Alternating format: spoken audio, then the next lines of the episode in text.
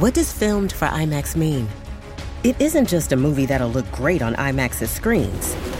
It means that hiding from a sandstorm feels like fear in every flicker. And every triumph is felt in every sound wave. And the things we've only imagined, you can truly experience those too. That's what filmed for IMAX means. Get tickets to experience Dune Part 2 now and IMAX's exclusive expanded aspect ratio. You are listening to the Next Best Picture podcast, and this is our review of Dungeons and Dragons Honor Among Thieves. On your knees. Okay, chop it off. Chop it off. Let's do it.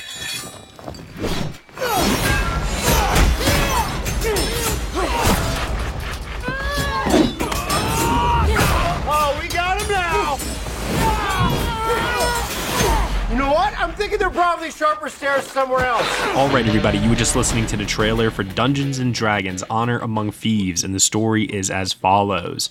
A charming thief and a band of unlikely adventurers embark on an epic quest to retrieve a long lost relic, but their charming adventure goes dangerously awry when they run afoul of the wrong people. The film is starring Chris Pine, Michelle Rodriguez, Regé Jean Page, Justice Smith, Sophia Lillis, and Hugh Grant. It is directed and written by Jonathan Goldstein and John Francis Daley, and it is co written by Michael Gilio. Here to join me today for this podcast review, I have Amy Smith, Hi, everyone. Isaiah Washington, Hello. Dan Bayer, Huzzah! and joining us as a guest here, returning to the podcast from Feel and Film, we have Aaron White. Hello, hello. Thank you for having me. Okay, now I cannot start this review officially until Jonathan gets here. Where is Jonathan? I think we should really wait. I, I think we should wait until he gets here. Don't you agree? Well, in any event, seriously. For someone who does not know uh, much about Dungeons and Dragons, uh, which might surprise some people, given that I love Lord of the Rings, I love Game of Thrones, I love fantasy in general. I've never actually played a game of Dungeons and Dragons in my life in any shape or form. So for me, I'm a fan of the genre, but I was very unfamiliar with the types of creatures, the spells, the lore, everything heading into this movie was a complete mystery to me, other than knowing that it was from the creators of Game Night, a comedy film that I very, very much enjoyed, and I'm sure many others did as well. And this film was being positioned by Paramount as almost being Guardians of the Galaxy, but yet set in the world of fantasy. It had its world premiere at South by Southwest, where Dan Bayer um, saw the film at its world premiere, and it got a pretty decent response there. Uh, but now, having seen the final product all for ourselves, what do we ultimately think of it? Is it the start of a new franchise? Let's get into Dungeons and Dragons Honor Among Thieves. Starting off first with our guest here, Aaron White. Aaron, what did you think of this movie? I really enjoyed it. And I love that you brought up the franchise potential because I think that would be fantastic. There's so much depth and there's so many stories that can be told in the Dungeons and Dragons like expanded universe. There's different versions of the the places that can be visited. There are, you know, multitude of characters that are well known to people who've played these games, whether it's tabletop version or a video game version over the years. And for me, I'll just kind of sum it up and say that I think overall what they did in this film right is they nailed the feeling of playing Dungeons and Dragons with your friends around the table. I've done that for decades and this is what it feels like. And and there are some faults with that when you translate it to cinematic form, I think, but there are more strengths than faults and I had an absolute blast. I geeked out. I was like that comic book nerd watching a Marvel movie probably is, where I was just pointing at the screen and giggling at reference after reference after reference. And I think it's also pretty accessible to new fans. I hope so. I hope that's what you're going to tell me, Matt, that it was accessible for you. So uh, I thought they did a great job. Okay. Dan Bayer, you were at the world premiere at South by Southwest. It was the opening night film there. What was the vibe like and how did it feel coming out of watching it? Oh, the vibe was very celebratory. Everyone was really excited for the festival to begin. They were excited for this movie. They were excited for this cast that were, you know, all present for it. And everyone was ready to have a good time. And a good time, I think, is exactly what this movie is. I think Aaron nailed it when he said that it feels a lot like you're sitting down at the table and playing Dungeons and Dragons with friends in a lot of these scenes. I think it, the script is very clever in that way. But mostly it's the this cast they're having so much fun and that fun translates through the screen to make sure that the audience is having that same amount of fun watching it as the people who were making it had when they were making it. It's just a breeze. It's a blast. It's so funny. I was laughing my ass off. And I genuinely don't think that you need to have a working knowledge of Dungeons and Dragons lore in order to understand the story and understand a lot of the jokes. There are also a lot of jokes that are specifically for the D&D faithful. To be fair to that point Dan and to answer Aaron's question from earlier, I wholeheartedly agree with you. It really did all work for me and never once flew over my head in such a way where I ever felt lost. So, yeah, if you're not familiar with Dungeons and Dragons, you don't need to be worried heading into this movie.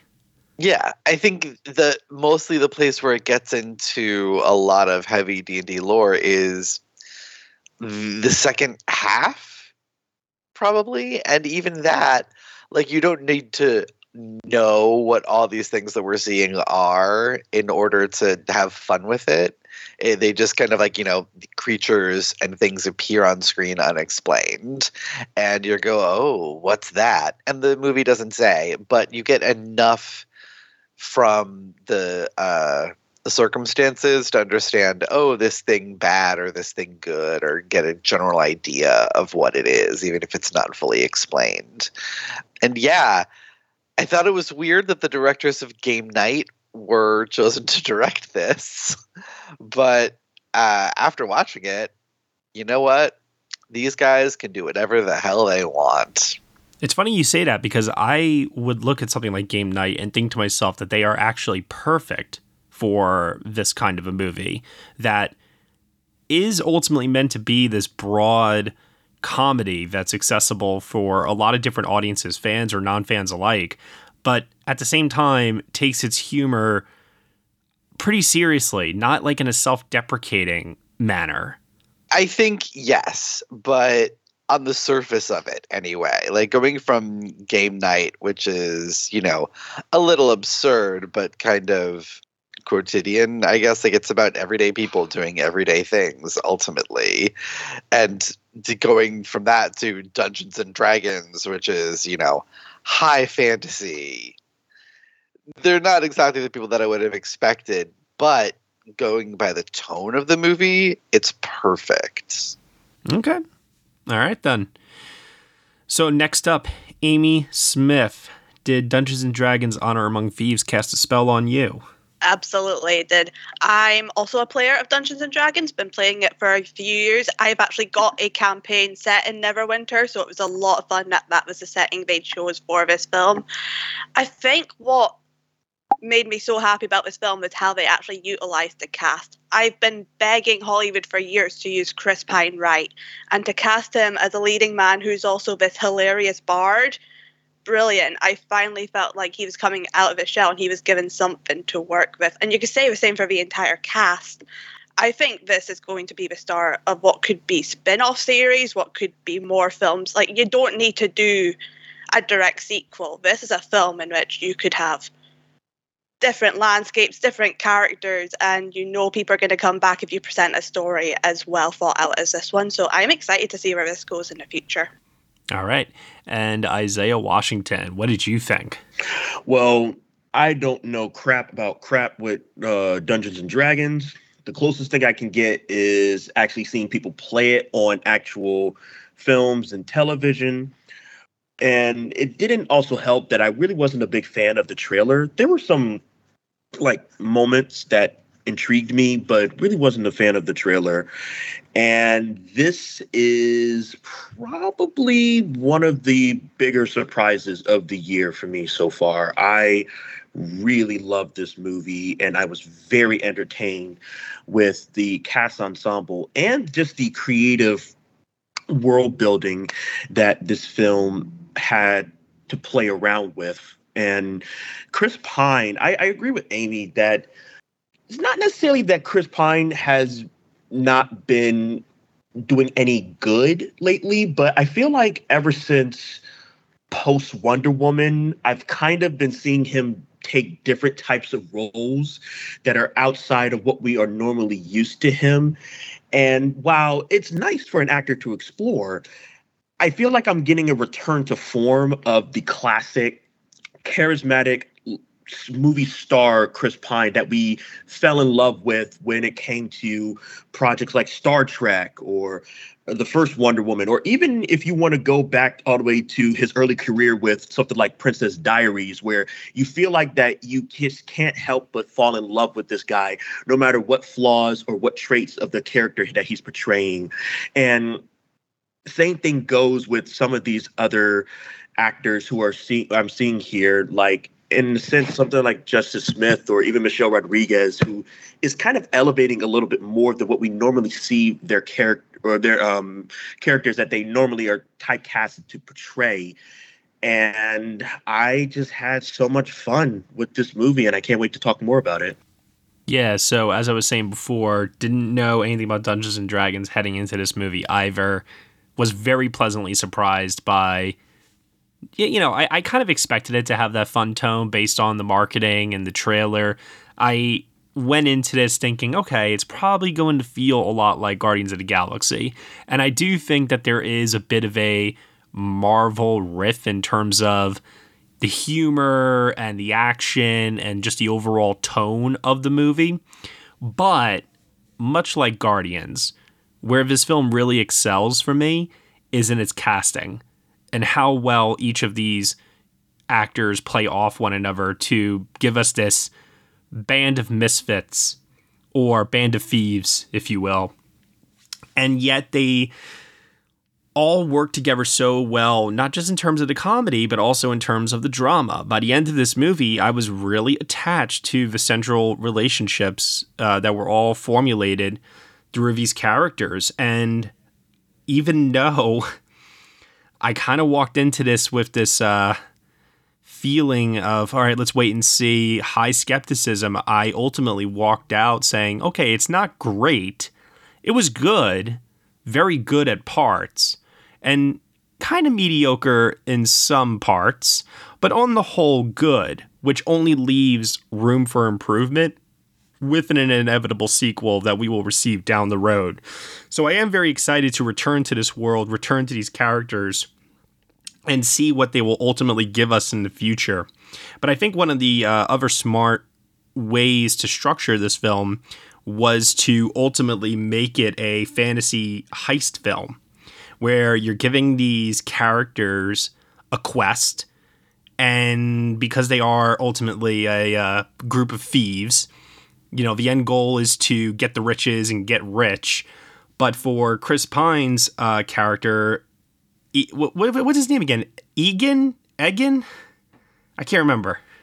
What was his name in this movie? Yeah, it's it's Edgin. Edgin. Okay. It's E D G I N. Right, yeah, right. It's definitely a fantasy name. yeah, exactly. Well, he he's uh he's he's a bard, a former member of the Harpers, whose wife is uh, murdered, and he has raised his daughter Kira, along with Holga, um, the barbarian uh, uh, character who basically does all the fighting and is the brute strength of the group. Uh, Chris Pine doesn't really do anything other than do quippy one-liners, make plans, play the um, what is that instrument called that he's playing too? Lute. Lute. I mean, like he he's kind of pointless in this movie, but he gives the film its emotional crux. He is ultimately the heart of the film, and the central relationship that he has there with Holga and his daughter Kira, and how they are kind of this wacky uh, family, and then they bring these other characters, like you said before, Simon, played by Justice Smith, uh, Doric, played by Sophia Lillis and uh, later on there are other characters that come and go.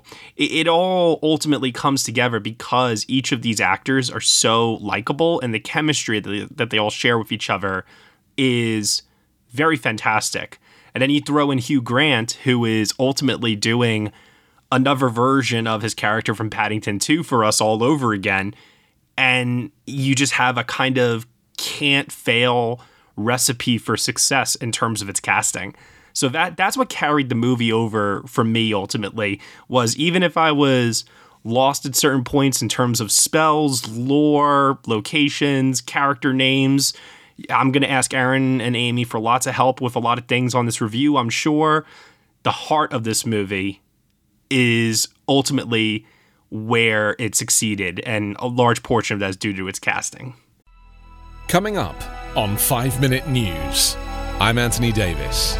You might think it's partisan because maybe it's critical of one side or the other, but it's not, it's just the truth. And I think that's also something that's kind of unusual for Americans listening to the radio or to podcasts because the news landscape in the States has been so partisan for so many decades. So, five minute news is verified, truthful, independent, unbiased, and essential world news daily.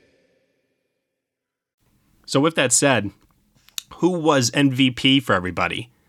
Because I know for myself, it was Regé-Jean Page. I I am with you on that, Matt. I thought Regé-Jean Page was a total scene stealer. I love that he came in for just like a couple of scenes in the middle of the movie and then dipped. He, it's kind of designed to be a scene stealing role in that regard. Yeah, but on the other hand, like it does not work without his exact right mixture of pomposity I guess, in the comedy. Like he makes it work so well. Like it has it has no right to be as funny as he makes this character. It's kind of cliche. I mean, most of the things in this movie are kind of cliche, but they work because the cast is so committed to them. I mean, in that regard, it kind of reminds me a little bit of uh, Dave Bautista in Guardians. Yeah. In, in terms of the deadpan humor and yes. not really understanding uh, sarcasm, taking everything literally. Mm-hmm. Yeah, and it it's I love it because that's exactly the sort of thing like you'll do when you're playing D&D to make your character stand out more. Like it's that kind of thing. well, I, I, saw someone saying this online that uh, the Regé-Jean Page character, uh, what's his name again? Xenk? Yes. Yeah. I, I, keep wanting to call him Xanax by mistake, but Xenk, um, he he's kind of a riff on a certain type of D and D uh, player trope. I don't know. Uh, yeah. Aaron, what what was your read on it? Oh, I mean, yeah, he absolutely is. I mean, a, a paladin is generally very high on themselves, and that's mm. their role when they come into a party. Is they're going to be someone that is trying to follow the rules. They're a little bit high and mighty with their attitude, um, and and I just think he nails that exact class of how a typical player would try to role play as that class. And that's that's where all of them succeed for me is that they just all nail the vibe of how you generally would act. And so that was what makes it so much fun is because you get these colliding uh, types of style of play right? Where you have him who's strictly by the rules and very lawful in nature and then you have this band of thieves. And how do they interact? How do you take these different approaches to a quest or to life and put this party together to accomplish the same goal it's what makes the game fun is experiencing just that slamming together of differences but yet for a common goal And I love that too here because each one of the characters are so distinct from the other in terms of visual presentation, powers, mm-hmm. personality. Nobody seems to have like any type of crossover. And I agree with you, Aaron, especially when we see them working together in a fight, um, especially towards the third act. I got such gleeful joy out of watching them work together as a team because they all had such specific abilities and trying to see how all of those abilities would fit together within the puzzle to make a scene coherent and enjoyable was a blast. Page was very, very close to being my MVP. I think what's because ultimately this the majority of this cast ensemble, you can make a case for any of them being the MVP, but what kind of stopped him a little bit is that ultimately his character is kind of cut out a little bit short in the film, which is not a problem, but a little bit of a nitpick of mine. I kind of wish I had a little bit more of his character, which ultimately, if I had to pick one, I can't believe I'm saying this, but I was very surprised how much I loved Michelle Rodriguez in this role because like Justice Smith, yes, she's playing another character type that we normally see her do, this hardened uh, badass of a woman. But not only did I like that her character was dealing with a sense of vulnerability with another subplot of hers, but also I didn't know Michelle Rodriguez had it in her when it came to the comedy department because out of everybody, she made me laugh the most when it came to just her blunt humor of just revealing everything that's on her mind that would either help the situation or would completely not help the situation in any time during their quest. And i was just roll i was just rolling yeah, I'm going to uh, agree with Isaiah here that Michelle Rodriguez was my MVP as well. But I think it was because of how quiet and subtle her subplot of the story was. Because Chris Pine's narrative is the one that's forefront and center, and you really care about this quest essentially to sort of bring his wife back to life. And her subplot sneaks in and quietly lays low. And then when that emotional moment hits near the end, it's so good, and you feel like the story is truly complete. It's actually a pretty, I think, brilliant piece of screenwriting to put Edgin's uh, story at the forefront. And you realize that it's really there for selfish reasons. So it sets him up for this character arc by the film's end. But meanwhile, you've laid the groundwork for Holga's character with her backstory, with what will probably go down as one of the more enjoyable and absolutely unexpected cameos of the year. I oh my out god! of nowhere. Out of nowhere. I it took me a screamed. long time to adjust and realize what was going on. I was like, is that no, that can't be. I'm like, what? I realized it in the first five, like the first five to ten seconds. I was like, "Are we going this way? Yeah, we're going here." All right. I was in shock. I, I had no idea that this was coming whatsoever. That was one of Me those neither. moments at the premiere where it was like you could sort of hear the tittering in the audience as people realized what was happening. And I was definitely one of them, like watching this scene, like, why does this person look so familiar? Well, no, what was so what, what was really funny about it to me was I'm listening to people laughing around me and giggling, and I'm like, okay, so he's short compared to her. So what? What's so funny about this? Am I missing something? And then you realized, And then it dawned on me. yep. Oh my god, yeah. yeah. Like if anyone knows me, they know what my reaction to that scene was. but you go from laughing at it to by the scene's end being very emotionally invested then in Holga as a character and they don't tip their uh, hand and show their cards too early. They let it stay and kind of have it fly under the radar and sneakily find a way to bring it back at the end in a way that made sense, in a way that helped to complete uh, Edgin's character arc, and then really just tied everything together to the point where I, I, I turned around and said to myself, you know what? I'm not crying or nothing like that, but I appreciated the movie is taking this more heartwarming approach towards its ending in a way that has gotten me emotionally invested in each one of these characters now that I want to see more adventures with them. Mm-hmm. Mhm. Yeah, it's again like kind of a basic D and D playing thing. It's like you know the story strokes are really broad. They're you know they're not anything incredibly complex or even all that complicated usually, but they're still satisfying, and that is exactly what this movie does. It takes pretty basic plot points and characters and arcs for them and just executes them really well and with a certain degree of care that you would want to see if you were sitting around a table with your friends for you know dozens of hours playing through a story. You want these things to hit home eventually. And this movie they do not have dozens of hours. They only have a little over two. And they managed to make it work and make it work really really well Well, that's another thing too about this movie is that the runtime is not two and a half hours long. It's about two fifteen or so. But I thought the pacing of this movie was actually pretty well done, all things considered. Yeah, for the most part, it was definitely until good. the last act Yeah, yeah, it, it needed some tightening. It definitely Yeah. needed some. So what? So I just had a curiosity, what about the last act? Did you feel it was dragging too long? It was one one climax too many.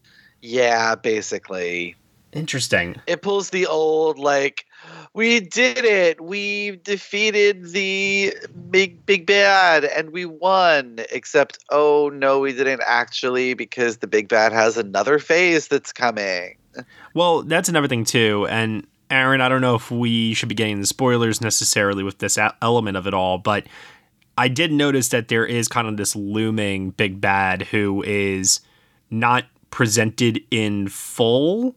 Uh, Right. But is ultimately like the puppet master pulling the strings of uh, Daisy Head's character Sofina, and we Yep. never really get that payoff. So that's clearly laying the foundation for something else down the line. Yeah, I mean, I think you would have to assume that It- it- the Red Wizards of Thay, which is what this is based on, you know, have had their own adventures written about them throughout the history of the Forgotten Realms, which is the setting for this whole D and D world, and and they're a big player, like it's a big deal, and so anytime you have like these necromancers and powerful powerful beings, there's layers of underlings.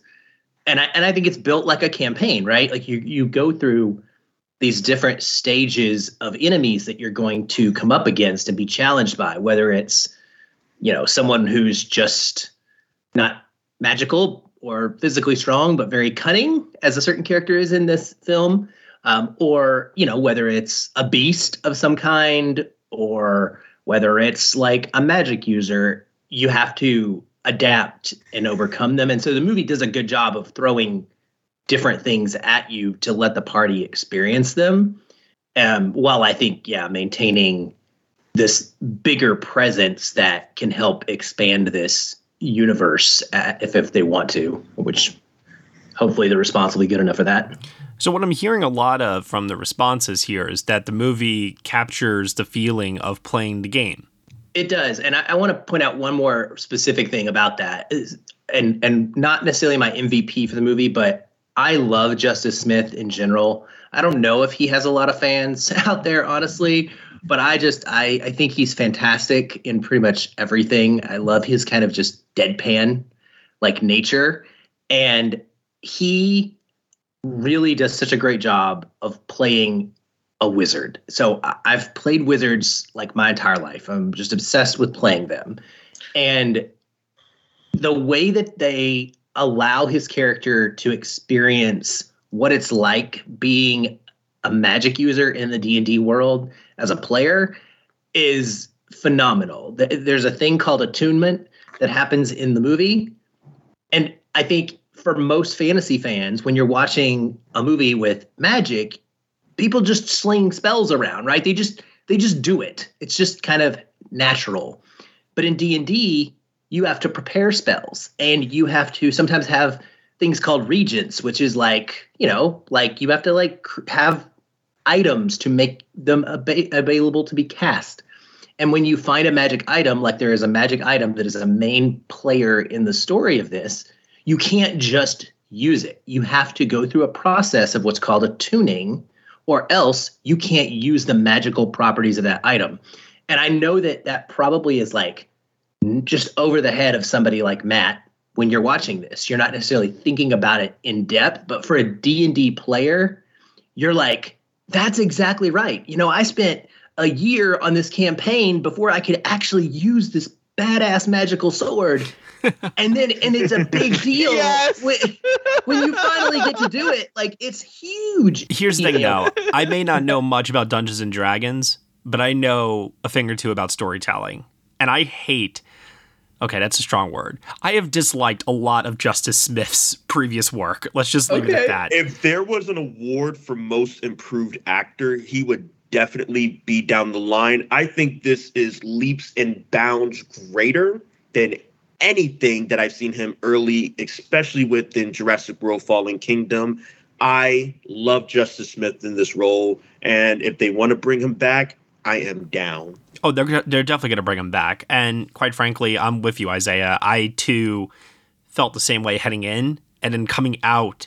I think a lot of what Aaron is saying here, this struggle, this conflict that he had with himself, with his insecurities of rising up to be worthy of being the wizard of this group. Uh, that Chris Pine's character ultimately believes in and gives him almost like this false sense of confidence. But by the end of the film, he ultimately discovers that his greatest enemy is, him- is himself, and he's able to overcome that. He even gets the girl at the end. Spoiler alert.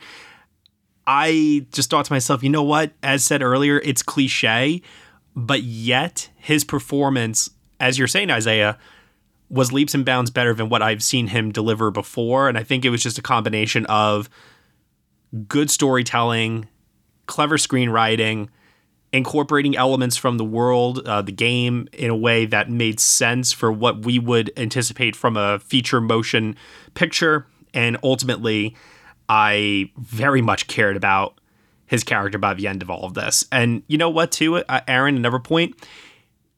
It is so refreshing to see a wizard, like you said, um, ultimately have to struggle because most of the time wizards i feel like in fantasy are brought in. We don't really know the limitations of their powers and they can ultimately just do anything and they kind of act as a uh, deus ex machina to get the characters out of a situation.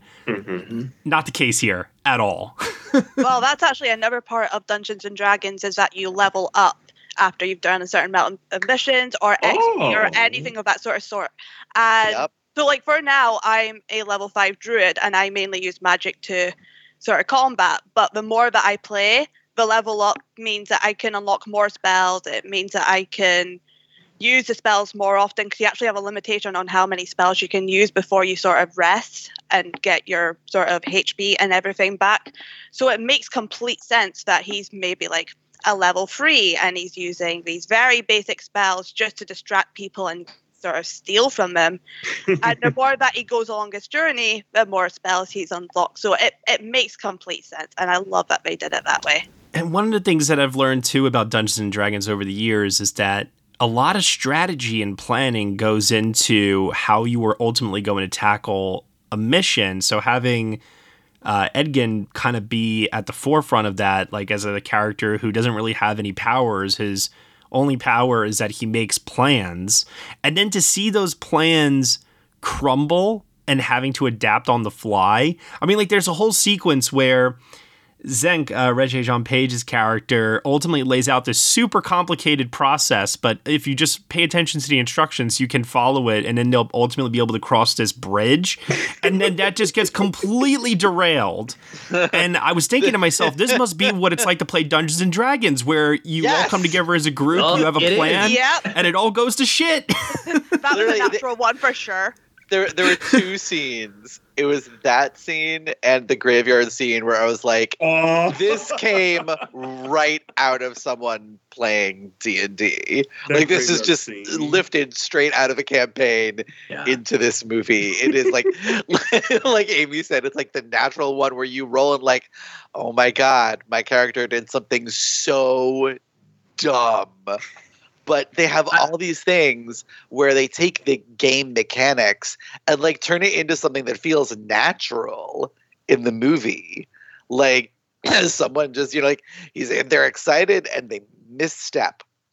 Or mm-hmm. yeah, we can I can I can bring the dead back to life, but you can just ask them a certain number of questions. Why?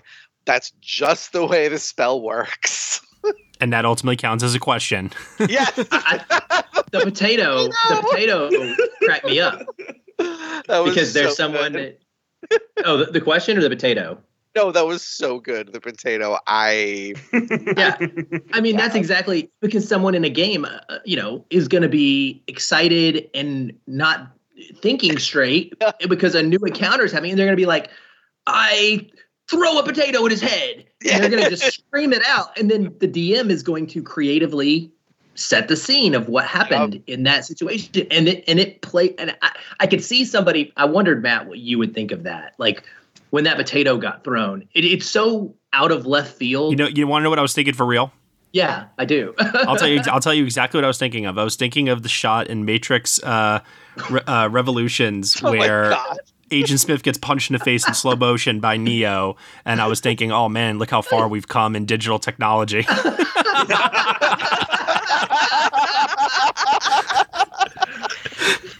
I, I know that um some people uh, here are not as big as a fan of that third act completely, but I actually love that the third act. That was actually one of my uh, my favorite act of the entire film because that's when me as someone who doesn't know crap about Dungeons and Dragons, I actually felt a lot of the video eh, like the like the game type of elements that you would get like when uh, essentially Chris Pine's character, Ian, they're like put in this position to where like, oh, they survived, but not that easily. They got to go through like this maze runner like game gladiator type of situation and then as they're going through as they're trotting through they have these creative things in which they uh, create these little places where you can either grab a weapon or you can open the wrong door and it will actually lead to your ultimate demise. I actually like the creativity in the world building within the set pieces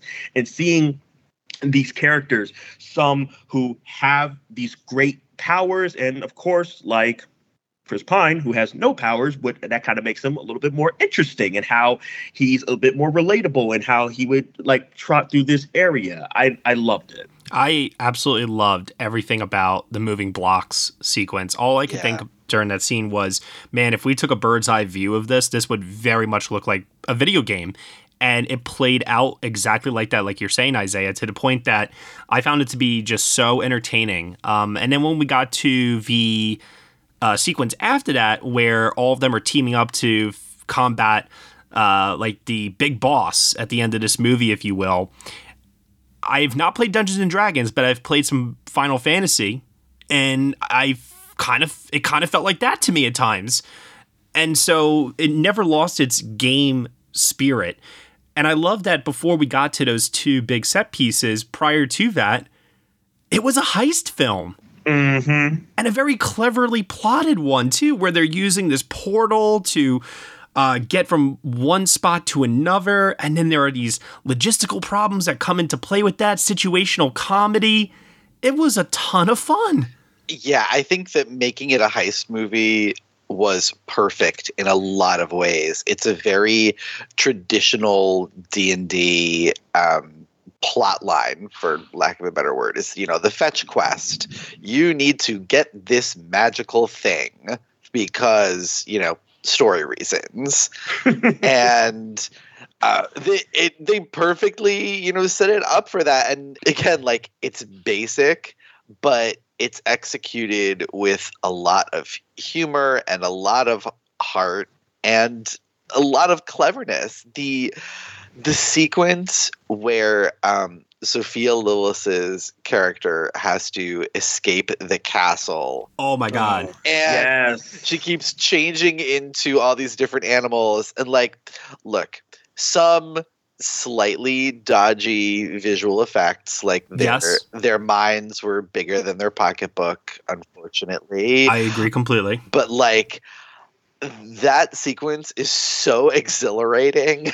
Well, the ambition to make it look like it's one continuous shot, Oh I was like, okay, this is definitely from the directors of Game Night. Yes, that was where I was like, "Oh my god, they had that insane one take in game night too, where you don't even Mhm. realize until after it's over, like, oh my god, they did that all in you know, quote unquote, one take. It looks phenomenal. And you know what? If the sequence didn't get you from the visual effects standpoint, I thought it landed perfectly at the end where Chris Pine uh, remarks, So she did turn into a deer. Yeah, it's so good. Like if you weren't sold on it before, that just sealed the deal for for me. It was that that might actually be my favorite sequence in the entire movie, just because it took me by such surprise.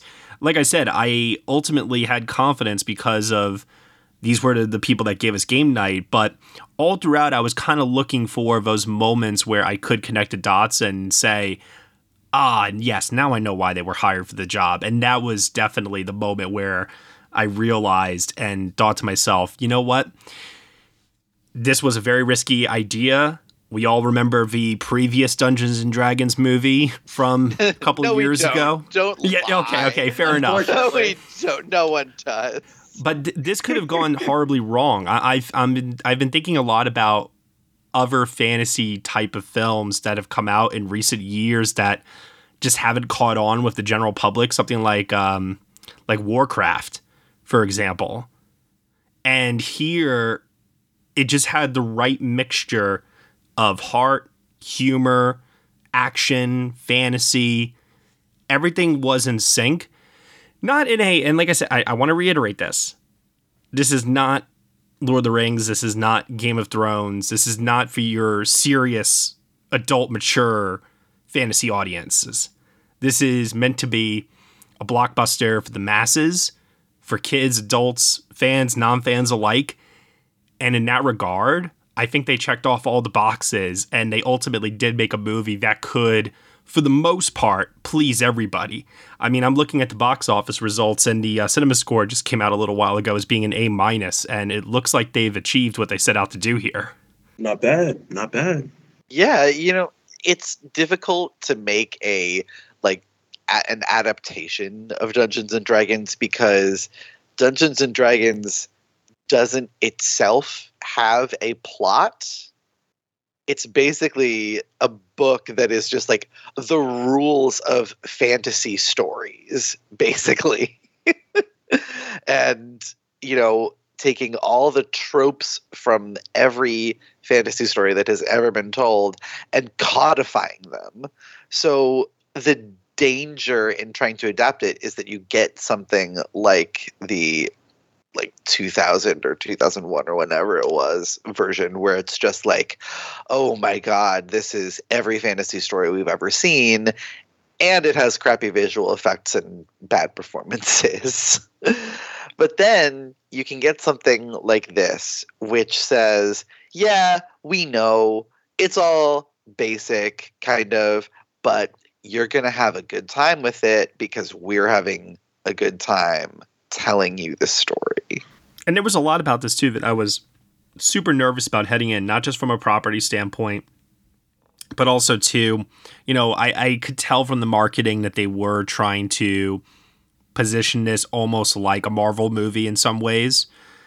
And while it does retain, I think, some of those formulaic storytelling beats at times, I think the lore and the history of this world and its infinite possibilities do open it up a little bit more for it to be um, what's the word I'm looking for here? Uh, just more exciting for what the future could potentially hold in store. And then other thing too is that this went around for quite a while as a project in development from studio to studio, director to director, screenwriter to screenwriter. This was originally supposed to come out in 2021, if I remember correctly. So it's been delayed a couple of times until its inevitable release now. So, by all means, I just didn't feel like this movie was going to succeed. Then, when I heard the reactions out of South by, they were a little timid. Like, everyone said, yeah, it's good, it's fun, but nobody was raving about it. And I'm not necessarily raving either. But at the same time, I don't think there's anything wrong with saying that, yeah, it was a good time. I recommend people check it out. And I think that leaves enough room for improvement for there to be a sequel that will be better down the road, whether it's, you know, the second one, third one, whatever the case might be. Um, I do want to ask, just going through other members of the cast here, though, what did you all think of Hugh Grant here? Uh, because I. this is where it finally dawned on me with Hugh Grant's career that we are in an era where it very much seems like every role that he takes on, his number one goal is to ensure that he is just having the most fun out of every cast member that is in the project. it's weird because like he kind of sticks out like a sore thumb in this cast. He's older by a significant margin. He's, you know, like sort of this uh prestige or almost legacy actor in Hollywood. Like his his fame is from a different era than everyone else. Mm-hmm. And it, it all works again because like he's having a blast. Look, I saw that Operation Fortune movie a Oh, while ago, God. and um, like Justice Smith, this is a breath of fresh air compared to that. I really loved everything that they did with his character, even to a certain point where I found myself more invested to him as the villain rather than the actual big bad villain, who I wasn't really a fan of. But uh, all the quips, all the charm, all of the Hugh Grant things that you like about Hugh Grant. Yes, you've seen this before, but it is definitely one of the better versions of that type of performance that he's given. And and I like the rest of the cast, I enjoyed it. Yeah, there are there are times where it definitely gets a little maybe too silly, but yet I just couldn't escape this ever-present feeling that Hugh Grant just doesn't give a shit anymore. and there's something very enjoyable about watching him just be free as an actor to do whatever the hell he wants.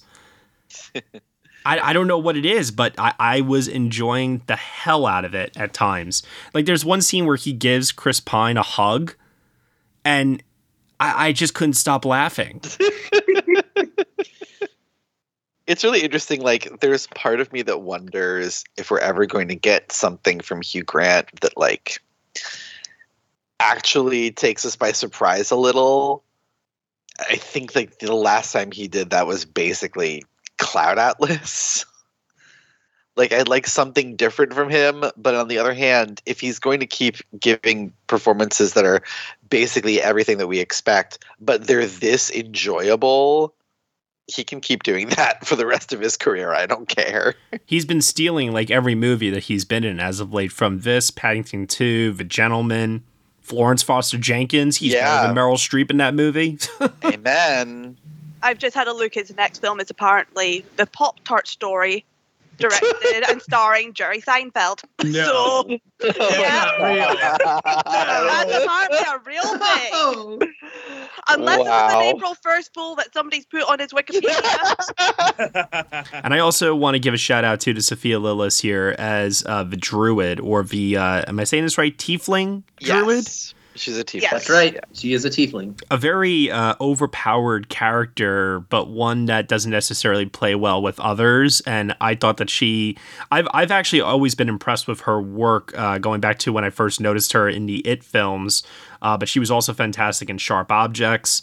I really liked her in um, what was that? Uh, what was that movie that she did with um, Uncle Frank? Uh, it was called uh, Gretel and Hansel. So she's she's continuously impressed me in pretty much everything that she's done to this day, and this was no exception here. I absolutely enjoyed every moment watching her transform into a different animal, and kept thinking to myself, man. she's the kind of character that if she wanted to single-handedly like accomplish this mission on her own, she probably could. But the movie does a fairly good job of showing why that's not possible, even though you know there are times where she transforms into I don't know what the hell you would call this thing, but like it's like a It's an owl bear. Owl bear. Owl bear. I love that you guys knew exactly what I was referencing.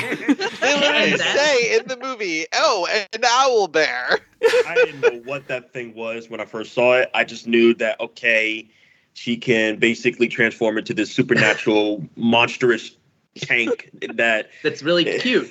Yeah. Also, but if they get into trouble and they need to pull out the big guns, yeah, there it is. Well, no, but the, but but they do a good job with is showing how against normal human forces she could accomplish this mission, but because she's going up against this um, red, I don't know, Aaron, help me, Red Wizard.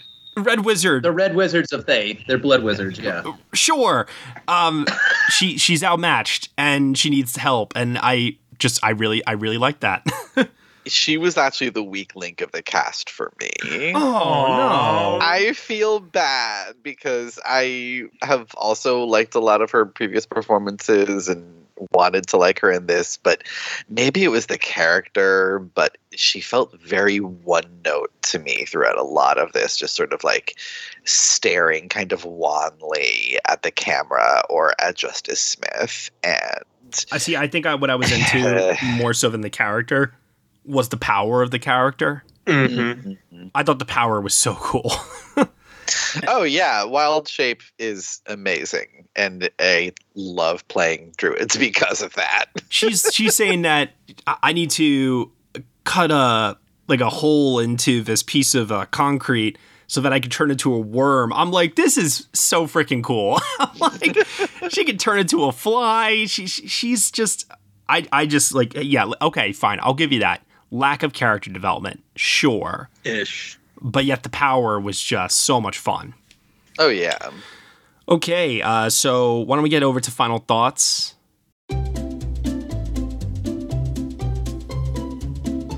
Hello, and welcome to Novel Conversations, a podcast about the world's greatest stories. I'm your host, Frank Lavallo, and for each episode of Novel Conversations, I talk to two readers about one book. And together, we summarize the story for you. We introduce you to the characters, we tell you what happens to them, and we read from the book along the way. So if you love hearing a good story, you're in the right place. Our ninth season is coming this fall. Tune in to hear from some of the all time great authors Charles Dickens, Jules Verne, F. Scott Fitzgerald, and more. Subscribe to Novel Conversations wherever you listen to podcasts.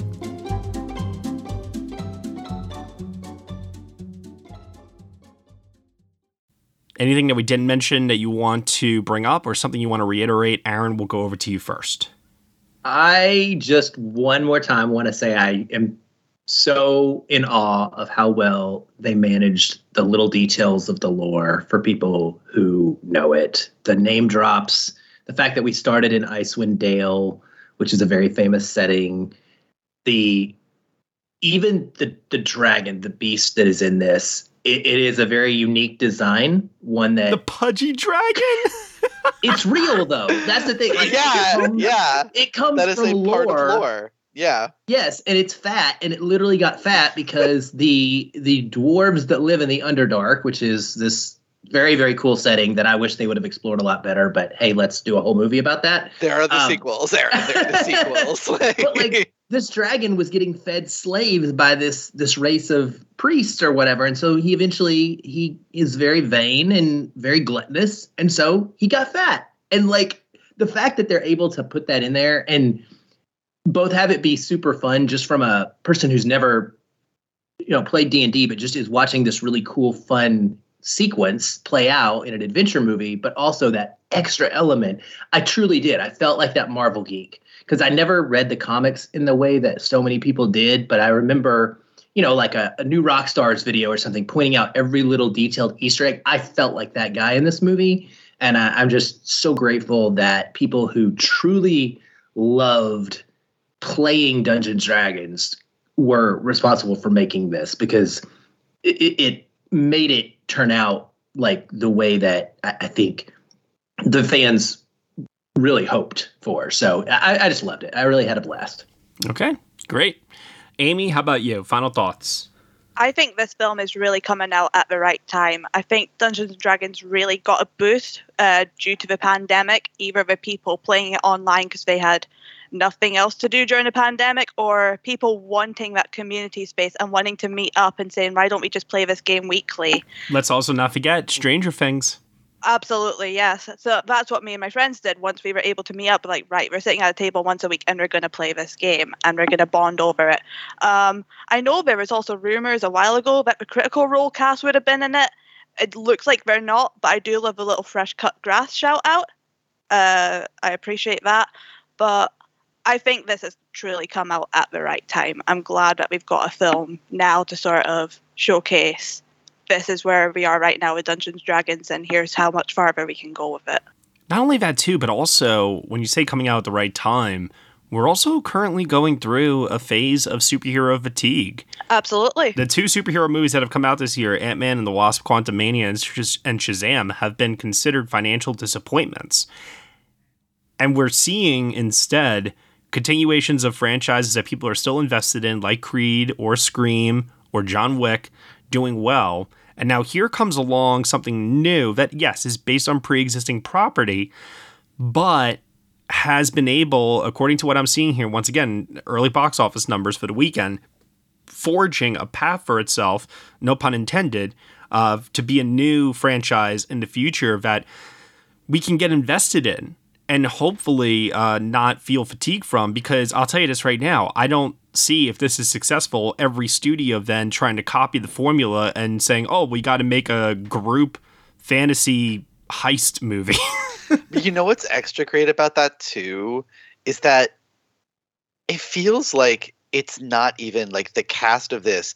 They're not the a-list superstars that you would expect would bring in that kind of numbers in an opening weekend. Mm-hmm. Like even Chris Pine, like who, you know, is kind of A-list, like he's more known for, you know, being Picard in the new Star Trek or not Picard, sorry. Um he's more known for being Kirk in the new Star Trek movies or, you know, in the new Wonder Woman movies. He's not quite that like super duper A list recognizable. Everyone is going to see every movie that Chris Pine is in level. And I think that's so cool because these are all people that are great actors who are deserving of that level of fame. Especially like Michelle Rodriguez. She's been around. Yeah. Like how many different franchise movies has she been a part of at this point, right? And yet this might go down as one of her most memorable roles of her career. Oh, totally. Yet next to Widows, I think that this is her best. Yeah. Best what? Best role? Best performance? Best performance, yeah. Really? Okay. I mean, I mean, it's not really saying that much because I mean, you just said it yourself. I mean, this is not a character. This is not an actress who's. Really I, I think there for... are some roles in her filmography that maybe you haven't seen, if that's what you're saying. Girl fight. Yeah, exactly. But I get, I get what you're saying. Now, yeah, I'm saying that in terms of the role and you know, because like honestly, like, the, like I know she's known for the Fast and the Furious movies but those films have just become a parody of themselves where it feels like every movie she's required to just go Dom and that's I feel like all she does every movie is just yell out Dom's name during an action sequence or two. but mm-hmm. you know, she was an Avatar. Justice, justice for her character in Avatar. Yeah, let, us not forget that.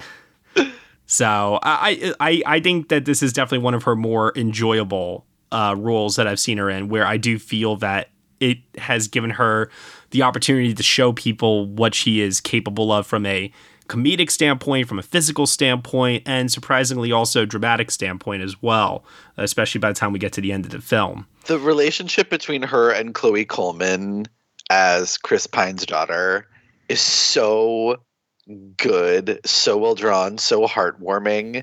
There's one moment in the movie where they used flashbacks that I I just didn't feel it was necessary. I thought it was a little overkill, and they could have trusted the audience a little bit more to put two and two together. Which part? Uh, towards the end, end. When oh, she has yeah. like a realization. Yes. Yeah. Okay. fair. Th- that was the only part in the movie where I was like, I, I, I get this central relationship. I know what they're attempting to do here. I could see it coming pretty much a mile away. Then again, I was also trying to factor in all right, what about people who are not as well versed in storytelling as us?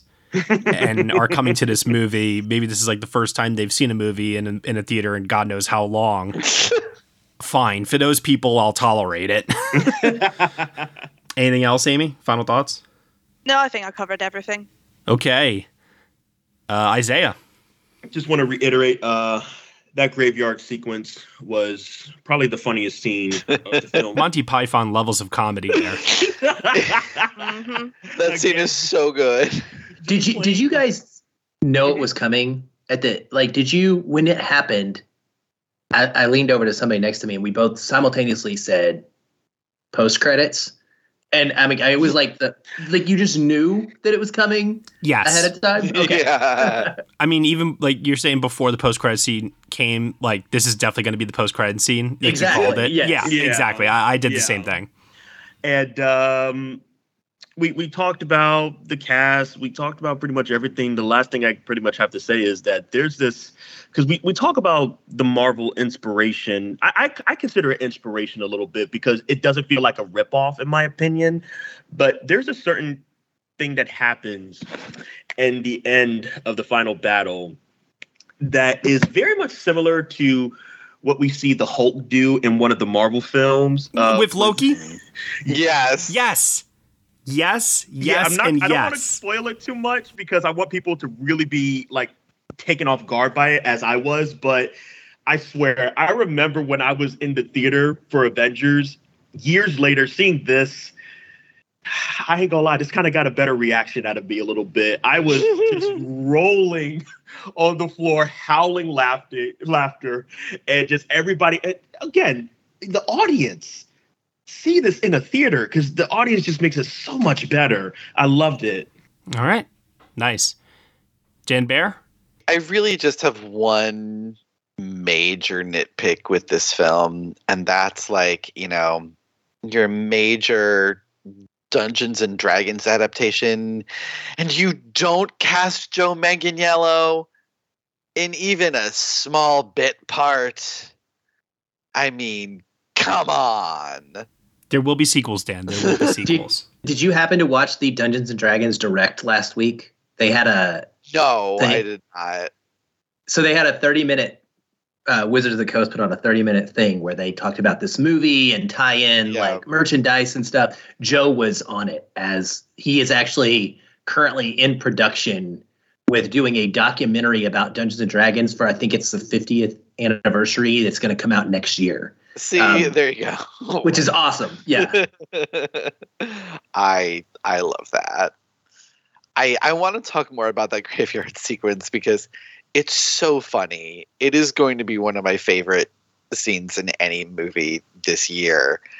I I love it because it it is humor that I think absolutely works for people who have never played D&D before.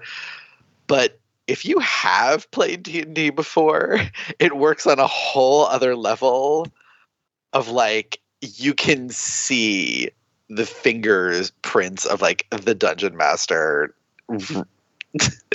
creating this scene with the players as they go. And it's so well done. It's so funny. I had a an absolute blast with it and i think that that is the thing that i'm mostly taking away from this movie that is that it's just fun no matter how you look at it no matter what angle you come at it from it's just a good time at the movies I saw so many people commenting on Twitter, especially when the movie started getting a high Rotten Tomatoes score. People saying, "There's no way this movie's good. There's no way." People are lying, right? and like it is it's not great but it's good it's well done No, let's be very clear about this for a minute. I think that this is one of those cases where the Rotten Tomato score can be a little deceiving. This movie could have Yeah. gotten all sixes and sevens from everybody, resulting in meh kind of scores or yeah, you know, it's good, like just lack of enthusiasm and it can be in the 90s as a result of that. Not yeah. saying that's exactly what's happening here, but I would venture to say that there are more of those in this case probably than people think. And then there are those who genuinely do love it, especially fans. I know fans are really reacting positively to this. But it does lead me to ask one question uh, to those of you who are familiar with D and D: Is there anything that the movie got wrong? I mean, technically, the druid can't do the owlbear thing the way that she does, but like, yeah. who cares? That was awesome. like, I bet Amy wishes that they could. Oh, I wish, I wish I could. Absolutely. No, I think the rule is like half power or something. Like, you have to firstly see the animal or know of the animals existence that you want to turn into, but there's also a certain limit as to how strong that animal can be yeah. based on your level. So, like for level five, there's no way I could be an owl bear, as much as I'd love to be one. Okay, so they got that stuff wrong. Was there anything that you felt like they repurposed or combined certain elements to make the storytelling more digestible for people to understand? I really wish that they had um, explained more of what the gelatinous cube is because the gelatinous cube is an iconic D&D monster and they're so funny when you try to explain them what they are and how they work that i wish they had found some way to incorporate that into the movie but as it is like they convey it well enough with the the visual storytelling of it, but I I really wanted someone to be like, "Oh my god, the gelatinous cube!" It, like I would have I wanted that exposition dump, basically. I do like the way that they use the exposition dumps in this movie through the appeal at the um oh yeah. the help me the the the icy tower what do you call it? Oh yeah that's great. I don't know what you it's a prison. Sure. Yeah. But using Chris Pine's like opening voiceover narration to essentially tell his backstory as a means to state his case as being a, a good person, I thought was really, really well done. oh man, as and also too buying time for Jonathan. well, that was I, another. that, that's a perfect example too of like gameplay, right? Because yes. as a player, you you create this story and so in in his play, if you're looking at Chris Pine's character as a player, he has decided he's going to do this thing, right? This is this plan. And instead of reading the room and using logic as the story is progressing, he's he's already created this awesome plan in his head that's going to be so much fun to like play out and he just does it anyway even though he doesn't need to do it. And and I thought that that was like a great example of how a player can do something that seems ridiculous just because it's fun versus maybe it's the smartest thing to do. yeah. Or because like you think that you're so smart because you have come up with this super complicated plan to make something work and then in the end you could have just done something so much easier. I, I, did very much enjoy the payoff to that scene in particular. Oh, the With callback is so good. It's so good. That's the thing. Like all the jokes in this and the funny moments and scenes, they're they're funny because mostly they're really clever in how Very. they use the the world and use the characters in situations. I just I can't help but applaud.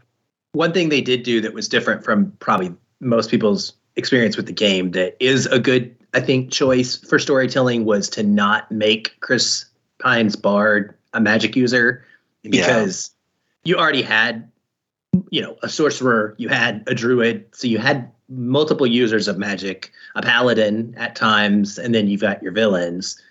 He didn't need to use magic, but you know canonically like a bard is generally going to use magic that's what they do mm-hmm. but instead they just really leaned into the whole charisma stat and wit of that type of character instead which i think was a great choice it's also a clever ploy by the studio too because right now while we're championing uh, diversity within storytelling we have another straight white male like actor leading the group here however they counteract that by making him essentially useless and a doofus at times.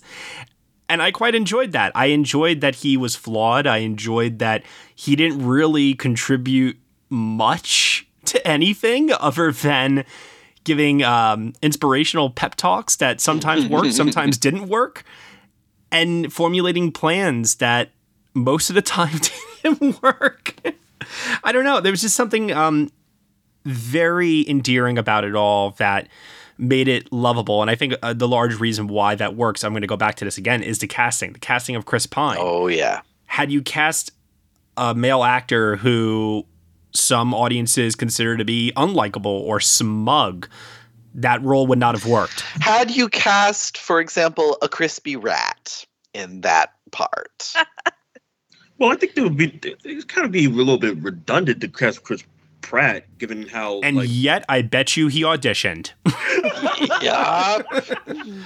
That guy wants to be a part of every franchise in Hollywood. I swear to God. if you go to Wikipedia, it was meant to be uh, there was going to be a 2016 version of this film, and apparently it was Ansel Elgort who was going to lead it. See, we dodged a bullet, people. Oh, we dodged absolutely. a bullet. Any other uh, final thoughts here? Um, yeah, some of, as I said before, like some of the visual effects can be a little dodgy in this movie. It's just like a little too much, and I think that's one of my problems with the the very end of the movie. The last action set piece is kind of the you know things flying into other things, just people throwing bolts of colored pixels at each other, but the um the visual effects on and I'll I, I have to spoil it a little, but the visual effects on Chris Pine's double. Oh, when he's glitching? Yes. Hilarious. So the hardest I laughed during the movie by far. So well rendered. That was great. Uh, that was genuinely hilarious. Took me by surprise. Very clever. And I agree with you, Dan. The visual effects were inconsistent all throughout this. If the story and the characters didn't get me the way that the film did, then I would have been much harsher on this movie as a result yep. of that. But when you have a scene like that that just plays for comedy gold, I mean, my God. It's so funny. It just is. I'm, I'm laughing just thinking about it now. There's going to be so many great freeze frames of that plastered all oh throughout oh the internet, I'm sure. I can't wait. I can't wait. Ugh. It will become the new reaction meme, probably. Okay, because I only got two notes here because I was going to mention Chris Pine glitching. That was that was fantastic. Uh, the other thing I want to point out that made me laugh, probably the second biggest laugh I had in this movie was, now is he going to walk around the rock? Is he going to walk over? Oh, nope, he's walking over it.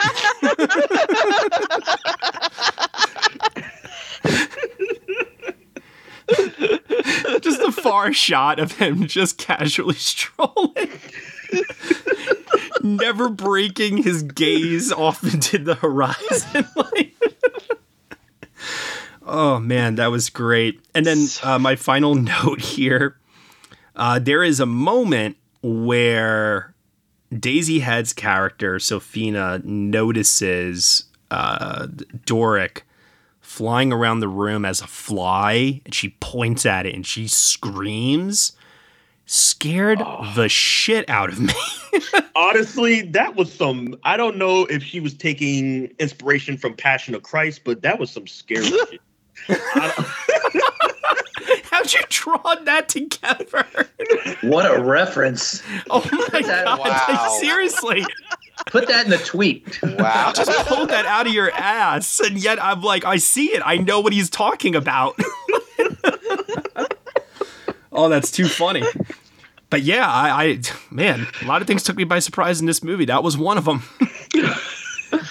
so this is a film that when I first saw it, I had a certain grade for it in my head, and I considered it to be a good grade. I gave it a six out of ten on my initial uh, viewing. I have not seen it a second time. However, I have continued to think about it more after having seen it than I initially anticipated. I thought that this would evaporate from my mind by the time we got to this review. I thought I wouldn't be as giddy to want to talk about it with everybody. And yet it has stayed with me. And it comes down to two elements that I mentioned before And it's the two things that I've said on this podcast time and time again that will forever always eclipse everything else that you want to throw into your movie, whether it's big action set pieces, splashy visual effects, character and story will always win out. And I think that this movie does a really good job of adapting really tough source material, making it digestible, and presenting a story in a clever manner around this heist uh, manner that audiences are finding to be entertaining. And then the casting, I think, is this film's ultimate secret weapon. It casts a spell on me. I can't deny it. I'm bumping up my grade to a 7 out of 10. I highly recommend people do check out this movie despite some flaws that I do have with it. It can be a little silly at times. The visual effects are inconsistent, sure, but I think that there is room for growth and I could see a potential sequel being uh, much better than this down the road and we'll just have to wait and see when that comes to be. Amy, what about you? What grade would you give it? I'm actually in a similar boat to you. I gave it a seven when I left the theater, but talking about you guys really making it a community film just like the game actually is and remembering how much fun I had of it, I'm actually going up to an eight for it. Okay. Isaiah? I'm with Amy. I'm going to go with an eight. There was a version of this film that could have been a nine, but I feel like that version is when the villain was better. The, the performance of it's good. It's not the performance that's the problem. I just don't like the villain. All right, Dan Bayer. Um, you know, it's I, I'm in a somewhat similar boat. I'm not actually changing my grade from when I first saw it, but like this movie has had surprising staying power in my brain since I saw it at South by.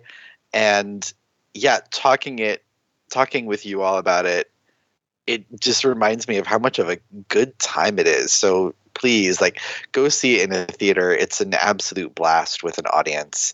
And I my grade for this is a seven out of ten. Aaron?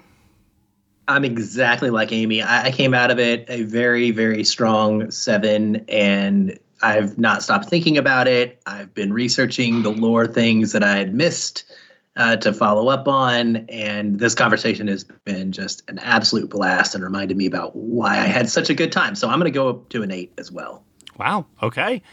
So, Dungeons and Dragons Honor Among Thieves. Do we see any Oscar potential with this film? You know, normally something like this, I would say visual effects. However, it has been noted that the visual effects work is considered inconsistent here. So, I'm going to venture no. But then my next question is could it be a surprise makeup contender? Yeah, I was thinking that I would love for it to contend there, but it just feels like not the kind of movie they usually go for. Just this, in general. If this was like five years ago, I would have straight up told you no. But with the expansion of that category to five now, I think that I'm starting to see other films, Matt, nominated in the like in the early 2020s that they I don't think they would have gotten in in a year three. And I think that there's certainly a chance for makeup and hairstyling. I would also say that I don't think it's going to get nominated, but I could see this getting like a costume design guild when those uh, guilds start to roll around. That that's something I could see happening. Production design too, honestly. No, I think I think we're overstating. E- yeah, I think again, just on a guild level, you know, like because they have the separate categories for different genres. And oh, oh, okay. I see what you. Okay, never yeah. mind. Yeah, good point. Good point. Yeah, I think if there is an outside shot here, it is with makeup, but at the same time, I'm not holding my breath. It would have to be a very weak year for the category for that to happen. I know Guardians of the Galaxy was nominated here in 2014, but I would actually argue that the work in that movie was probably showier than what we have here. Mm-hmm. I would argue that the graveyard scene could be considered a showcase for makeup, but yet there are too many moments in that sequence, particularly where I say, yeah, there's makeup work on display, but it's obvious makeup work. And if you made it too realistic, it would be too gruesome and would get them an R rating. So they have to make it look a little fake looking, you know? I think your villain is your showcase. Bald, her eyes, Her like I don't even know if it was prosthetics or visual effects, but if it was prosthetics, there's a sequence where like her hands start to like get all veiny and crusty. I'm like, oh okay, yeah, yeah, I can see that. Yeah, that's a good showcase. I mean, in this regard, it kind of reminded me a little bit actually of like Star Trek, which also was nominated here back in 2009 and even won the category. Uh, but I don't know if this is going to be able to stand out as the most highly regarded and most entertaining choice within the category to win. You know, we still have other big blockbuster films that will probably have very intense makeup work that will be highlighted more specifically, I think. Mm-hmm. Guardians 3, maybe. Yeah, I mean that's also a possibility too. Oh, you know, you know what's one thing that just came to mind actually? This isn't so much for an Oscar potential, but I just want to comment on it. I wish that Lorne Balfe's music in this was a tad bit more memorable. Yeah. Like I really wish that there was like a, an iconic, memorable theme that I could walk away with saying I want to listen to that soundtrack. Never got that feeling while watching this. I felt like that was a missed opportunity. Yeah, I agree. I agree. He does such good mm-hmm. stuff, especially like in Tetris, just like this week as well. Yes, he's he can he can do it. Um, but there wasn't anything that I came away with that was memorable. It would be really cool if I could have walked away from this saying, "Let's get Lorne Balfe an Oscar nomination for an iconic theme that he developed for this or something," you know. But I I can't. so yeah, it's One not day. like it's not bothersome like the music is not bad. It's just kind of there and fine. It takes the fantasy tropes and does that. It's a score that exists. Yeah. All right then. Well, that'll do it here for our review of Dungeons and Dragons: Honor Among Thieves. Aaron, thank you so much for returning back to the podcast again. Tell everyone that's listening right now where they can find you on the internet. Hey, thank you guys. This has been so much fun, and we weren't going to cover it on my podcast, Feelin' Film, so I'm glad to get a chance to talk about this with other people. Uh, yeah, you can find Feelin' Film podcast and my work anywhere uh, on any podcast uh, app you ha- may have, and just type in Feelin F E E L I N apostrophe F I L M, and we should come up in Google right there at the top. Great, thank you so much once again, Amy Smith. Where can they find you on the internet? You can find me on Twitter and Instagram at Films with Amy. Isaiah Washington, where can they find you on the internet? You can find me on Twitter at Izabot, I Z A B O D 13 capital I. Dan Bayer? You can find me on Twitter at Danson Dan on Film, on Letterboxd and Post at Danson Dan. And you can find me at Next Best Picture. Thank you so much, everyone, for listening to our review of Dungeons and Dragons Honor Among Thieves here on the Next Best Picture podcast. We are proud to be part of the Evergreen Podcast Network, and you can subscribe to us anywhere where you subscribe to podcasts. Be sure to leave us a review on Apple Podcasts and let us know what you think of the show.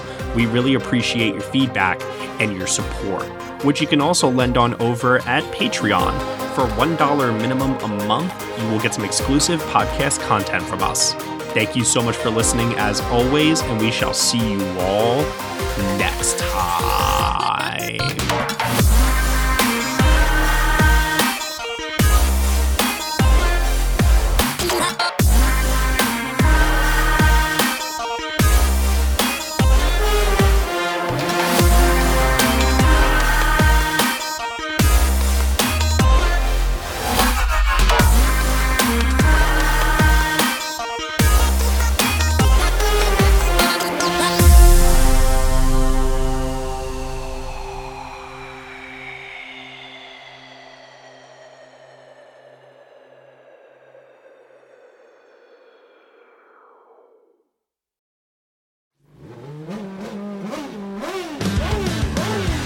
Bruce Martin, host of Pit Pass Indy.